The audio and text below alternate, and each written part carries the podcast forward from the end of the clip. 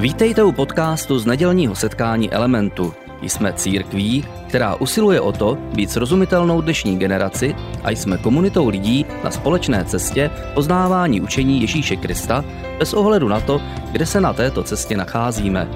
Doufáme, že dnešní přednáška bude pro vás užitečná. Všem. Jsem moc rád, že jste dorazili do Elementu na další zářivou neděli a že jste přišli na tohleto setkání, protože tohleto setkání ve své podstatě je každý týden ale to, že jste přišli na něho dneska, vy byla vaše volba. Byla to vaše volba, že jste se rozhodli dneska vstát z postele a přijít do církve, přijít na setkání a je to skvělá volba a možná nevědomky, ani si to uvědomovali, tím vytváříte nějaký dobrozvyk ve svém životě, který jednoho dne a se vám určitě vyplatí v různých oblastech vašeho života. A jak jste si asi všimli, dneska začínáme novou sérii, kterou jsme nazvali Dobrozvyky rozhodování a v té sérii budeme mluvit o dobrozvících, o zvících, o návicích a o rozhodování. Budeme mluvit o těchto dvou věcech dohromady. A možná to slovo dobrozvyk, někteří z vás ho znáte a možná někteří jste říkali, tohle slovo neznám, to je takové nové slovo, nějaký novotvar a říkáte si, nikdy jsme to neslyšeli a ani bych se úplně nedivil, protože to slovo jsme vymysleli tady. Tady v Elementu před několika lety během nějakého kázání, nějaké přednášky na jiné téma, tak jsem řekl slovo dobrozvyk a úplně to zapadlo a to doby používáme slovo dobrozvyk jako, jako slovo, které je rozhodně lepší než zlozvyk a e, rozhodně lepší než pouhý návyk, ale v češtině ho ku podivu moc nepoužíváme, ale my ho používáme velice rádi a používáme to slovo dobrozvyk.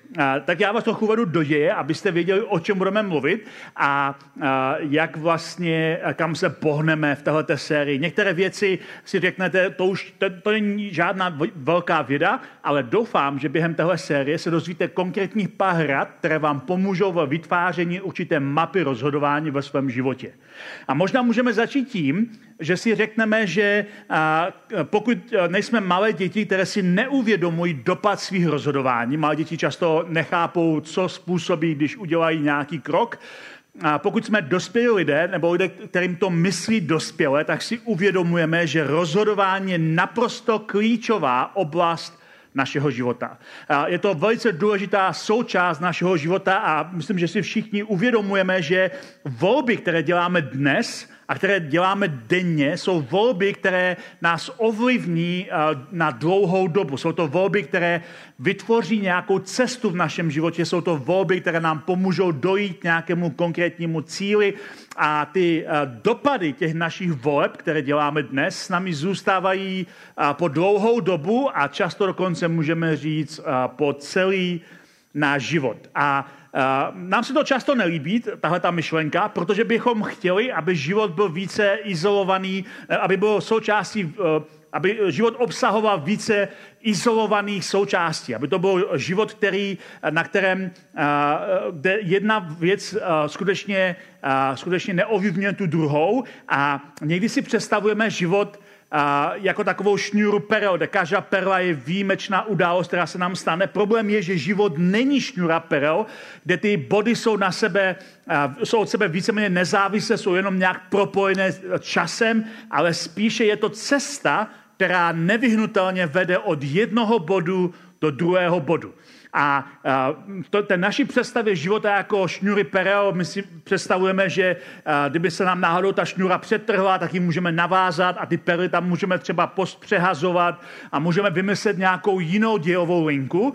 A někdy to takhle přesně v hlavě máme, že můžeme přeskočit z jedné dějové linky do druhé, ale problém je, že život takhle nefunguje, že život je skutečně více jako, jako cesta, jako nějaký koridor, jako nějaká dálnice, jako nějaká silnice, která nás vede. A je, to, je to skutečně jako, jako cesta, která má mantinely, která má nějaké svodidla, která nám neumožní jen tak lehce sjet nebo jen tak lehce odbočit. A, a je to cesta, která nás vede jedním směrem. A, a my prostě to neradí slyšíme, protože bychom chtěli, aby náš život jsme mohli ovládat snadněji, protože když jsme na nějaké silnici s koridory a když jsme na nějaké silnici s nějakými svodidly, tak nám to dává pocit, že to nemáme plně pod kontrolou, nemůžeme zastavit kdykoliv chceme, nemůžeme jen tak vypadnout, musíme prostě jet až na nejbližší křižovatku, ale takhle život zkrátka vypadá. A my na to zapomínáme. Dáváme si různá předsevzetí, která nám mají pomoci změnit směr naší cesty. Dáváme si cíle. Často si dáváme cíle v nějaké životní fázi, v nějakém zlomu na naší cestě. Například eh, pro spoustu lidí to je nový rok, ale to většina z nás už dávno vzdala, protože statisticky jenom 8% předsevzetí člověk je schopný naplnit, které si dá na nový rok. Takže jsou to často nějaké jiné přechodové momenty, kdy třeba se ožení, nebo se vdá, nebo má dítě, nebo jde na novou školu, nebo najde nové zaměstnání, nebo něco takového, co je jako životní zlom, tak si dáváme často cíle, které bychom chtěli dosáhnout. Vztahové cíle, finanční cíle, pracovní cíle, různé cíle. Máme nějaké konkrétní cíle. A někdy si je definujeme, někteří jsou takový poctiví, třeba po nějakým školením nějakého, nějakého kurzu sebezlepšování a píšou si všechny cíle do deníčku. Jiní jsou takový, že si prostě jenom mentálně představí, kde by chtěli být. Někteří mají pocit, že, že nemají žádný cíl, ale taky mají nějaký konkrétní cíl, ke kterému se upínají. Ale problém je, že cíl sám o sobě nás nedovede tam, kam chceme. Mít cíl je hezká a dobrá a často užitečná věc, ale uh, mít cíl, uh, dosáhnout toho cíle není způsobeno tím, že ho máme, ale tím, že se vydáme na cestu, která nás k tomu cíli dovede. Ta cesta je důležitější v tomto smyslu než cíl. Protože my můžeme celý život dělat věci jedním směrem a pak jenom proto, že si vysníme cíl na druhou stranu, tak to neznamená, že to lehce přepneme. Dávám nějaký konkrétní příklad. Například celý život můžeme jíst nezdravě a můžeme vytvářet návyk. Je to cesta, kterou, po které jsme se vydali, a pak jednoho dne nám objeví nějaký zdravotní problém a řeknou, že musíme změnit kompletně svůj jídelníček a to zní dobře jako teoreticky, že se řekneme, jo, mám vůli, protože jsem nemocný, potřebuji něco změnit. Problém je v tom, že to není tak lehké přepnout. Celoživotní budování závislosti na cukru a tuku nepřepnete rozhodnutím, že od teďka budete jíst zdravě. Protože vám to den, dva, některým, kteří jsou opravdu hodně dobří, možná celý týden, ale uh, nepřepne to. Nebo jiný příklad, uh, někdo prostě celý život uh, buduje svoje vztahy, jako povrchní, rychlé vztahy mění svoje partnery, ale pak má cíl, protože vidí třeba někoho příbuzného nebo nějakou kamarádku, která má hezký vztah, že bychom chtěli mít dlouhodobý, dlouhodobý celoživotní vztah založený na věrnosti a vzájemné úctě a lásce. A myslíme si, že z celého našeho návyku krátkodobých vztahů, které přepínáme, jak by se nic nedělo, přepneme lehce do celoživotního, hezkého, věrného, monogamního vztahu, ale to se prostě nestane. Je to velice těžká věc a přepnout jen tak z návyku, které si pěstujeme celý náš život. Problém s cestou, s celou to filozofií cesty je v tom, že nás cesta vždycky dovede tam, kam je postavená, ale to neznamená, že je to tam, kam chceme dojet.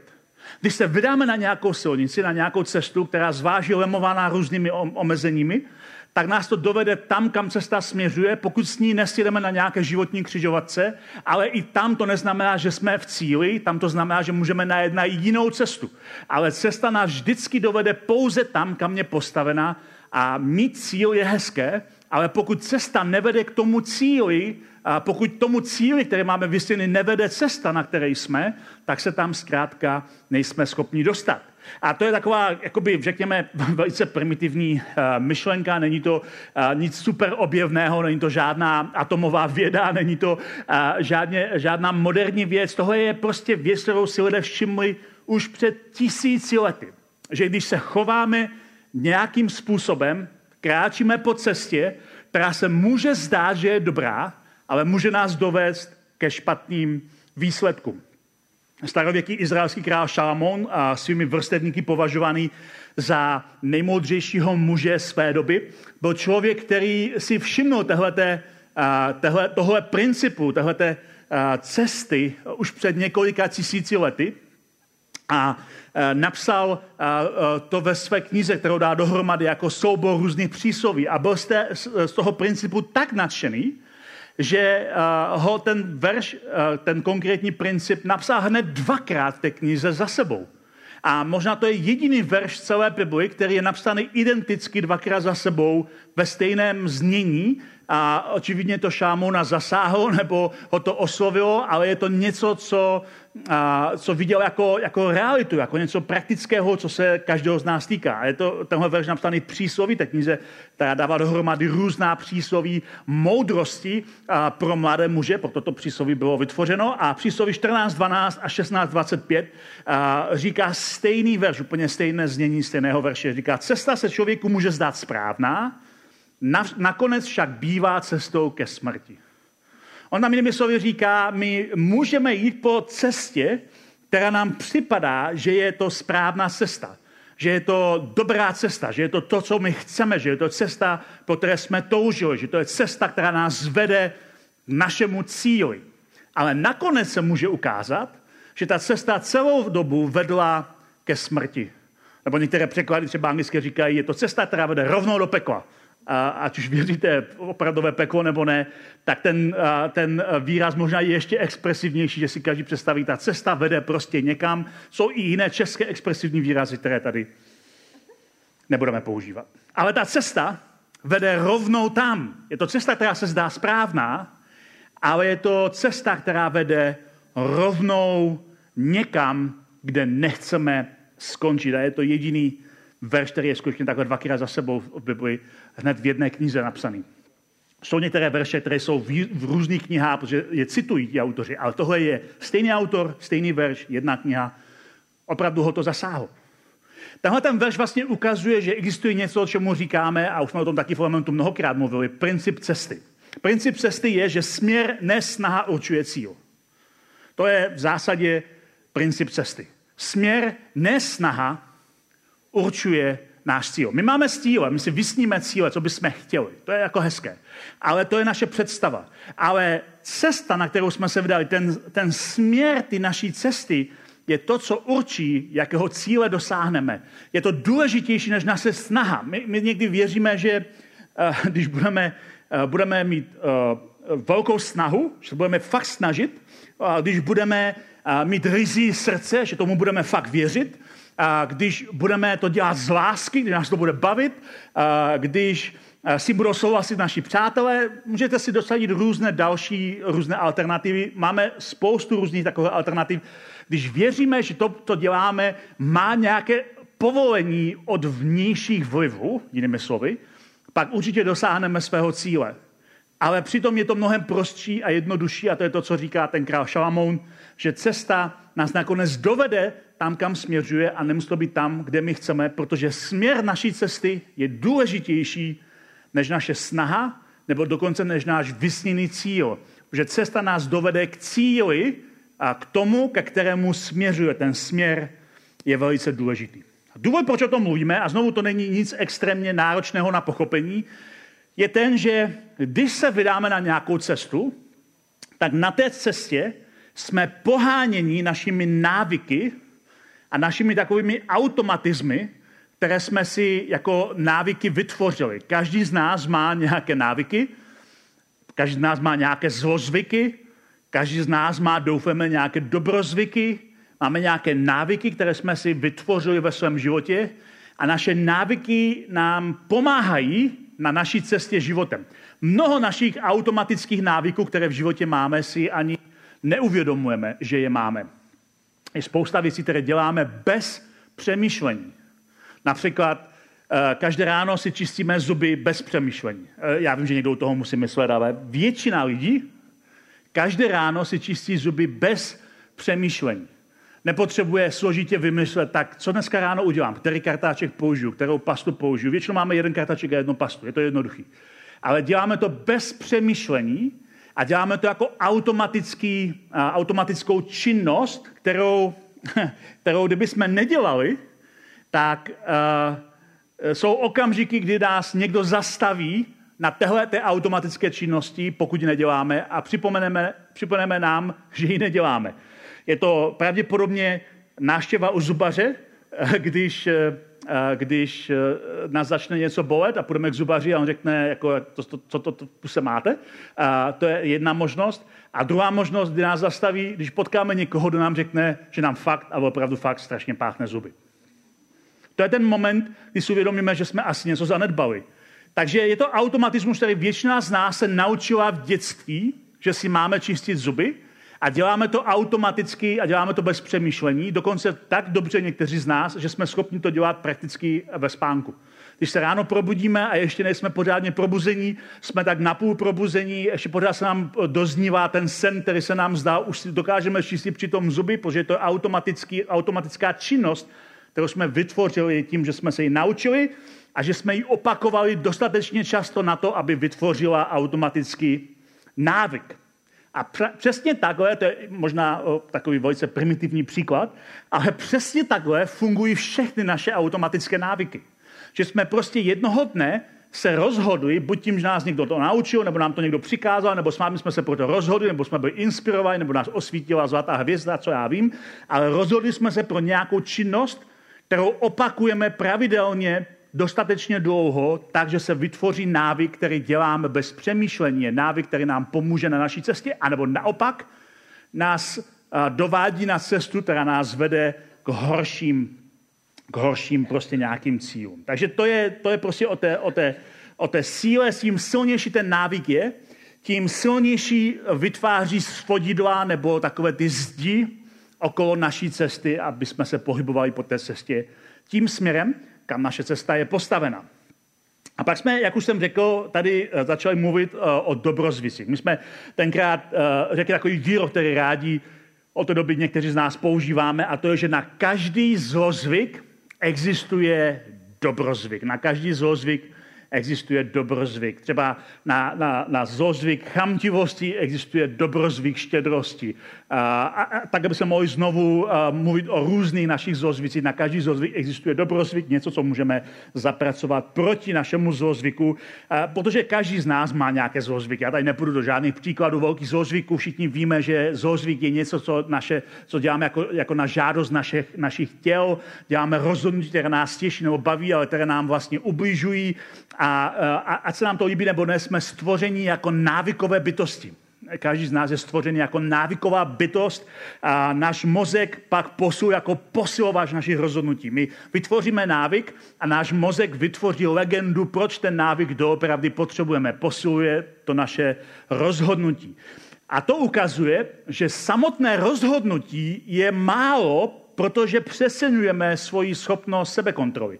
My někdy si říkáme, že stačí, když se rozhodneme pro správné věci a všechno půjde lépe, ale každý, kdo žije už dostatečně dlouho, ví, že samotné rozhodnutí je málo, protože se můžeme rozhodnout a přesto pokračovat na špatné cestě, cestě, která nám třeba ubližuje nebo která ubližuje lidem okolo nás, protože jsme si vytvořili tak silný návyk, že ho nezměníme jenom silou vůle, že ho nezměníme jenom tím, že se rozhodneme změnit kurz, ale protože máme postavené silné návykové zdi okolo té cesty, po které se řítíme naším životem ale zároveň a, e, každý ten dobrozvyk nám ukazuje, že stejně jako vytváříme zlozvyky, můžeme vytvářet dobrozvyky, které vytvářejí nové návyky, které nám pomáhají jít ku předu a každá malá věc nám pomůže se pohnout zkrátka ku předu. A zároveň víme, že to jde všechno stuha, že, že vytvářet nějaký dobrozvyk je mnohem těžší, než vytvářet nějaký, a, nějaký zlozvyk. A,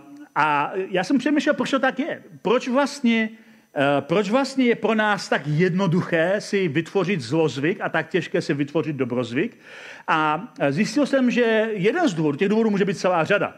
Eh, jsou určitě nějaké fyzické důvody, nějaké prostě hormony, které se uvolňují tím, když děláme něco, co nás baví, když nám to třeba ubližuje a, a tak dále. Ale jeden z důvodů, proč vytvořit si zlozvyk je jednodušší, než si vytvořit dobrozvyk, je, že dobrozvyk často v našem, našem mysli je jako ohromně velká morální a etická kategorie. U zlozvyku nepřemýšlíme v tak ohromných vzletných, vzletných kategoriích. Nepřemýšlíme například právě teď začnu kouřit, abych si vypěstoval návyk, který mi jednou zabije ohromnou rakovinou. Takhle nikdo nepřemýšlí. Ale u dobrozvyku takhle přemýšlíme. U dobrozvyku přemýšlíme nad velkýma kategoriemi. Já chci být prostě člověk, který je plný lásky, naděje, víry, laskavosti, trpělivosti a štědrosti. To zní, to zní tak ohromně, že uh, nás to skoro až ochromí, protože nám to přijde jako nedostižný ideál. Přijde nám to jako strašně obří kategorie, do které se nejsme schopni vlézt. A možná, že jedna z věcí, kterou musíme začít dělat, je přestat přemýšlet v těch ohromných kategoriích, ale zmenšit dobrozvyk do velice malého kroku, který jsme schopni udělat eh, pravidelně. Eh, abych vám dal nějaký konkrétní příklad. Třeba máte takový ten zlozvyk, že, že máte takový ten netrpělivý a trvale naštvaný postoj. Takový jako většina Čechů. A, a většina, Čechů a většina Čechů má takový ten, ten postoj, že jsou neustále na něco naštvaní. A e, možná je, to, možná je to váš problém. A možná si říkáte, já bych chtěl to změnit. Chtěl bych být člověk, se kterým je zábava být, který není neustále furt na všechno naštvaný a není jako škarohojít, ale který je člověk, se kterým e, se lidé zasmějou, se kterým opravdu, na který se těší, že s ním budou a a snažíme se přetvořit sami sebe do toho, že jsme najednou strašně pozitivní bytosti a že myslíme pozitivně a chováme se pozitivně, ale to je tak ohromný ideál, že velice rychle eh, to vypadá buď strašně falešně, nebo sklouzneme zpátky do toho škarohlíctví. Možná by ale pomohlo, kdybychom začali uplatňovat ten dobrozvyk v něčem opravdu velice malém. Jako třeba, že uděláme jedno rozhodnutí, a že se vypěstujeme návyk, že se každou hodinu alespoň jednu minutu budeme usmívat. To nezní jako tak strašně ohromný problém. Eh, já mám chytré hodinky, teda ne zrovna dneska, ale mám chytré hodinky, které mi každý, eh, každou hodinu připomenou, že je čas se postavit a minutu se pohybovat. Jo? To, to, eh, je to jako na první pohled strašná buzerace, protože ty hodinky ovládají můj život. Oni mi ráno řeknou, Lukáši, kde jste se včera zatouval? Včerejší kroužky jste nesplnil tak jako den předtím. Koho to zajímá? No, každopádně moje hodinky ano. A a moje hodinky mi řeknou, že každou hodinu, že se mám postavit a hodi, uh, minutu se pohybovat, abych splnil, uh, splnil povinnost se hýbat. Kdo mi tu povinnost dal? Jenom to, že jsem si koupil hodinky, mi tady bude jako Apple ovládat můj život? Očividně ano, někteří z vás je máte taky a taky stáváte neustále během nějakých zkuzek. Je to prostě, je to návyk. Co kdybychom měli něco imaginárního takového, co by nám připomnělo, eh, každou hodinu je čas se na minutu usmívat. A to vypadalo by to asi zajímavě a možná hloupě na první pohled. Možná by řekli, čemu se jako chřeníš. Třeba by zrovna vyprávěl někdo nějakou historku, kde by byl naštvaný třeba na politiky, taková běžná věc v dnešní době, a ty by se najednou začal jako hrozně milé usmívat. Ten člověk by samozřejmě nechápal, o co jde, a ty by řekl, já mám zrovna minutu, kdy se mám usmívat. Takže usmívej se spolu se mnou. Je hrozně těžké nadávat na někoho, když na něho zároveň usmíváš. Takže to je třeba malý návyk. A zdá se, že tohle by mohla být cesta k tomu, jak vytvořit lepší dobrozvyky, než mít ty opravdu vzletné, ale ohromné kategorie, že budu milující člověk, že budu milovat celý svět, že se láskou rozplynu do nějaké nirvány. To zní jako hrozně fajn, ale v reálu to nikdo není schopný žít. A zdá se, že autoři literatury, ty se zabývají tvorbou návyků, souhlasí. V poslední době jsem četl dvě takové knihy, které se zabývají tvorbou návyků, které ukazují na to, že musíme začít v malých krocích. Jedna ta knižka se jmenuje Minizvyky, a člověk, který ji napsal, který se jmenuje Stephen Guis, tak říká, minizvyky jsou nepatrnou pozitivní činností, kterou se po každý den zavážete dělat. Díky tomu, že jsou příliš malé na to, abyste selhali, představují nenáročnou, účinnou a výhodnou techniku vytváření návyku. A uh, tenhle, ten, tenhle ten pán na to přišel tak, uh, že, že, že si říkal jednoho dne, já, já fakt potřebuji začít cvičit, jo? mám zdravotní počítač, potřebuji začít cvičit, ale představa, že každý den bude 30 minut cvičit, pro něho byla jako vylez na Mount Everest. Prostě jako ta představa, že bude každý den cvičit 30 minut, tak se, tak se ani nedokázal dokopat, aby začal, protože ta představa ho už ochromila ještě předtím, než začal. A když nad tím tak přemýšlel, jak to má udělat a, a že není vlastně schopný, on říká, já jsem byl motivovaný, ale motivace nestačí dlouhodobě. Motivace uh, je strašně kolísavá, protože je založena na emocích. A emoce jsou založené na tom, co se zrovna děje, co se děje nám vevnitř, co se děje okolo nás. Emoce jsou nestálá věc a postavit svoje životní rozhodnutí na emocích znamená, že je to nestále rozhodnutí. On říká, já potřebuji najít něco, co mi pomůže začít. Ale jak mám začít, když už samotná představa 30 minut cvičení a mi, přidá, mě, mě ochromuje, jako kdybych měl vylézt na Mount Everest.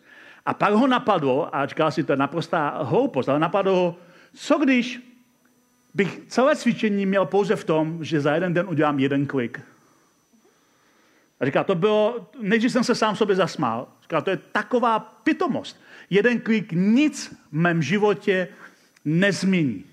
Ale řekl si, ale je to něco, co mě ne, nedělá, jako, co mě neochromuje, co mě nedělá tak velký problém, tak udělal jeden klik a rozhodl se, že každý den bude dělat jeden klik.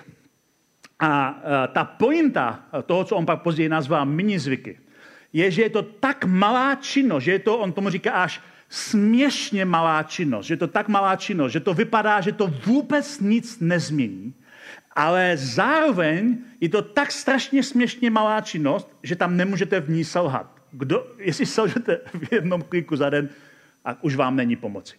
Je to, je to prostě tak malá věc, že tam nelze selhat. A to je totiž jedna z základních věcí, proč selháváme v, v vytváření dobrozvyku v našem životě.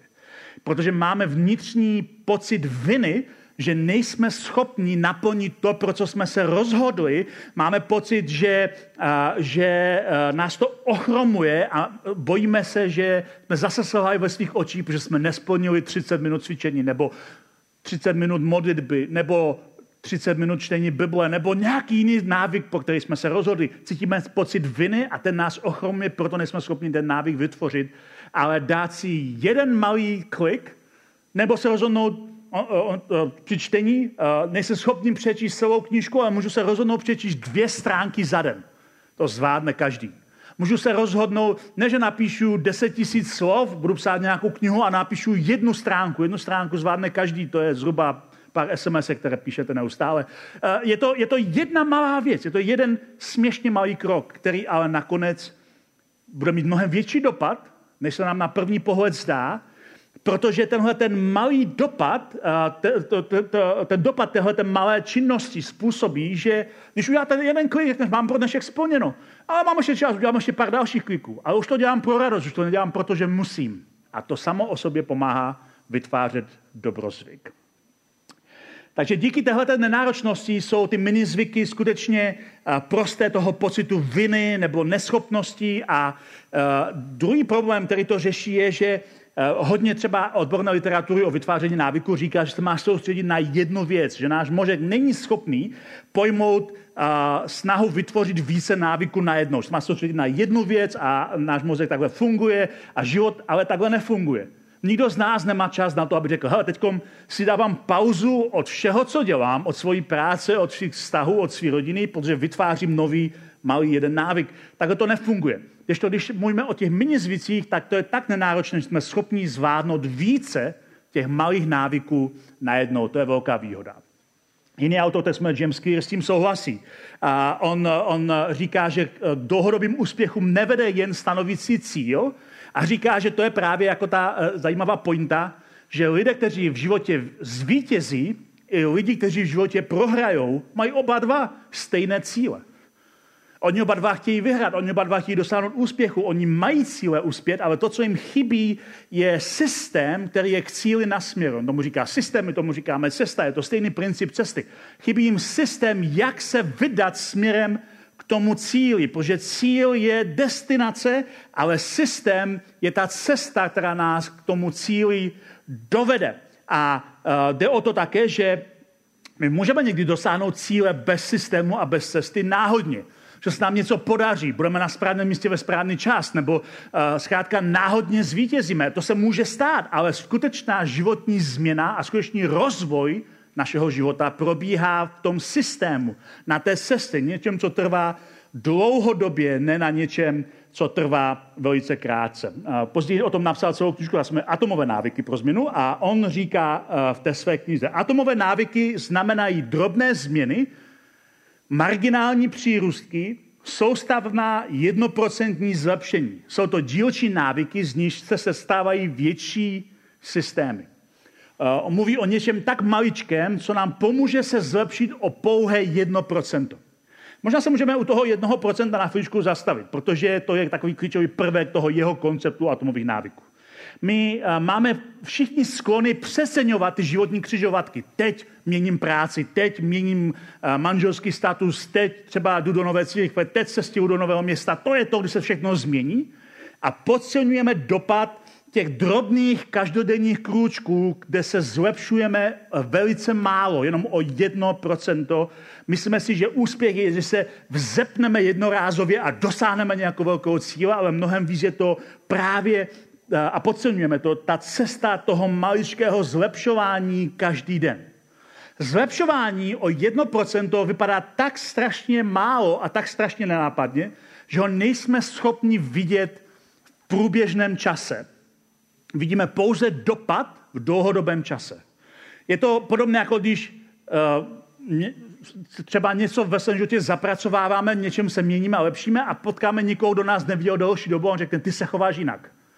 On vidí ten dopad po dlouhé době, ale nevidí ten průběžný stav. Kdybyste byl každý den, tak mu nepřijde, že se měníš. Ale měníš se pouze v velice malých krocích postupně o 1% denně. A on si to dal tu práci a spočítal to a říká, kdyby ty si se v nějaké činnosti, vyber si jakoukoliv činnost, kdyby se z nějaké činnosti, kterou děláš, zlepšil o 1% denně, tak to znamená, že za rok si o 30, za rok si 37krát lepší verze sama sebe. Ne, že za rok si na tom jedno tak líp. Si 37krát na tom líp, kdyby si se skutečně zlepšoval o 1% denně. A je to proto, a tenhle princip vlastně to říká, že každá drobná změna se časem nahromadí v něco velkého. Každá drobná změna, každou malou věc, kterou děláme, se časem nahromadí v něco velkého. Platí to v tom dobrém a platí to také v tom zlém. Velké změny začínají těmihle malými krůčky, které jsou tak malé, že je sotva vidíme, ale je to rozhodnutí vydat se nějakým směrem. A když se pod nějaké delší době ohledneme, tak zjistíme a budeme překvapeni, jak moc se toho v našem životě změnilo. Platí to o jakékoliv činnosti. Platí to o všem tvořivém, co děláme. Platí to výdle, cvičení, tvořivosti, sportu, myšlení, čtení, psaní, vaření. Zkrátka úplně ve všem. A samozřejmě to platí také v duchovní oblasti.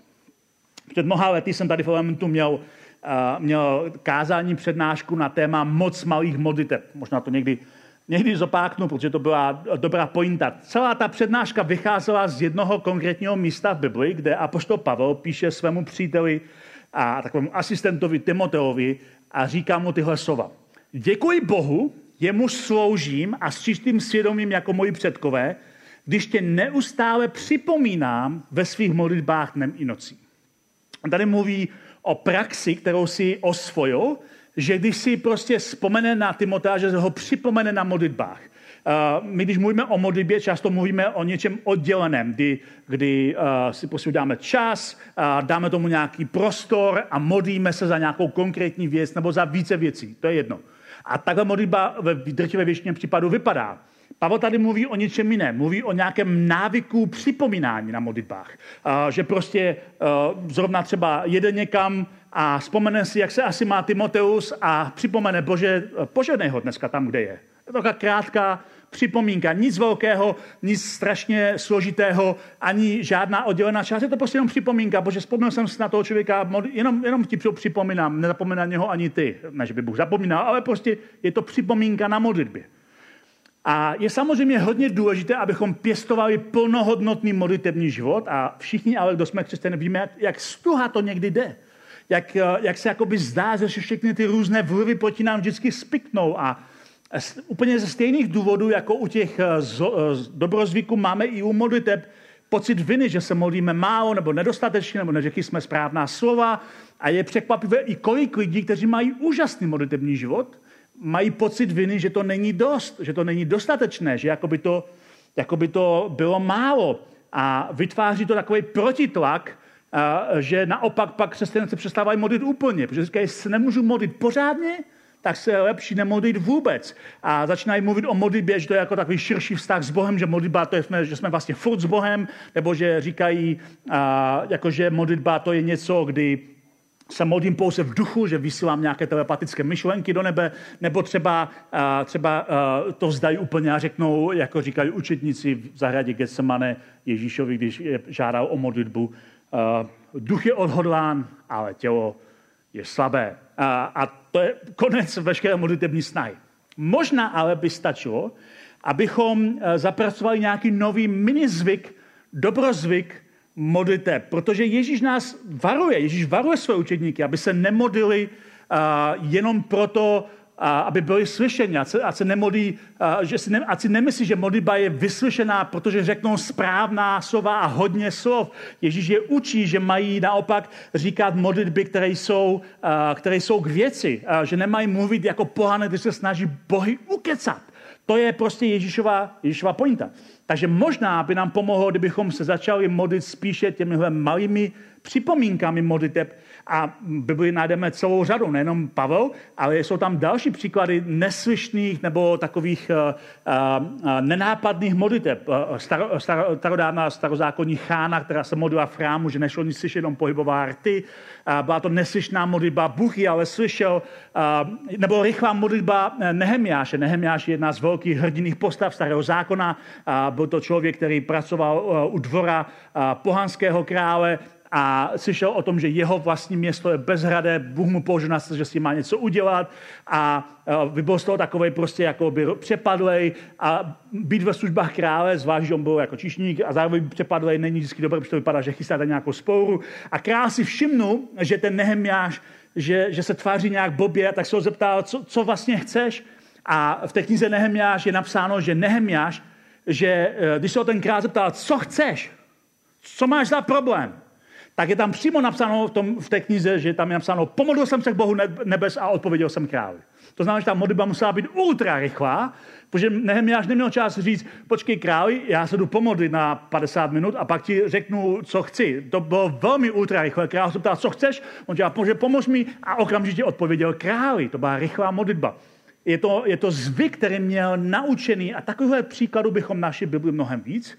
Co chci říct, ta pointa toho je, že že stejně jako u každého dobrozvyku i u modlitby funguje dobrozvyk malých modliteb, kdy, kdy nečekáme na to, až bude všechno dokonalé, abychom se mohli modlit Bohu, ale vytváříme určitý, určitý návyk, který připraví prostor pro to, abychom mohli s modlitbou počítat a abychom mohli právě jednoho dne udělat si i ten prostor pro pořádně větší modlitbu. Ale začínáme ne tím, že začneme tím velkým prostorem, ale tím, že se naučíme s modlitbou pracovat neustále a vždycky, když nás někdo napadne, koho jsme třeba dlouho neviděli, nebo na koho myslíme, tak, tak připomeneme Bohu, Bože, já ti připomínám toho člověka. To je něco, co dokáže každý z nás kdekoliv. Můžeš jít v autě, a můžeš eh, operovat někoho na sále, můžeš dokonce učit děti, a můžeš vyřizovat telefon s pojištěncem a můžeš uprostřed každé téhle činnosti někomu, něk, Bohu připomenout někoho na modlitbách. Snažím se říct, že malé návyky vytvoří prostor pro dlouhodobou změnu a dlouhodobou činnost. A to je přesně důvod, proč tenhle ten měsíc budeme mluvit na téma dobrozvyku rozhodování a e, naučíme se klásit také otázky, důležité otázky, protože to je, to je důležité pro vytváření těchto návyků, ale to se dostáváme v dalších týdnech. Pro dnešek skončím tím, že se vás chci zeptat, pro jaký minizvyk nebo atomový návyk nebo dobrozvyk, jakkoliv to nazveš, se rozhodneš ty. S čím se rozhodneš experimentovat jako s nějakým malým, drobným návykem, který ti nakonec pomůže vytvořit ohromnou změnu. Uvidíme se příští týden.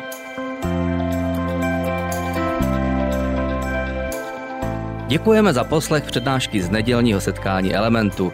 Budeme rádi, když nás navštívíte také naživo, a to každou neděli od 10 hodin ráno v kině Biocentrál Hradci Králové. Být na místě přináší větší zážitek, výbornou hudbu a přátelskou atmosféru, Více informací o našich aktivitách najdete na webu element.cx nebo na Facebooku Element Hradec. Těšíme se na vás.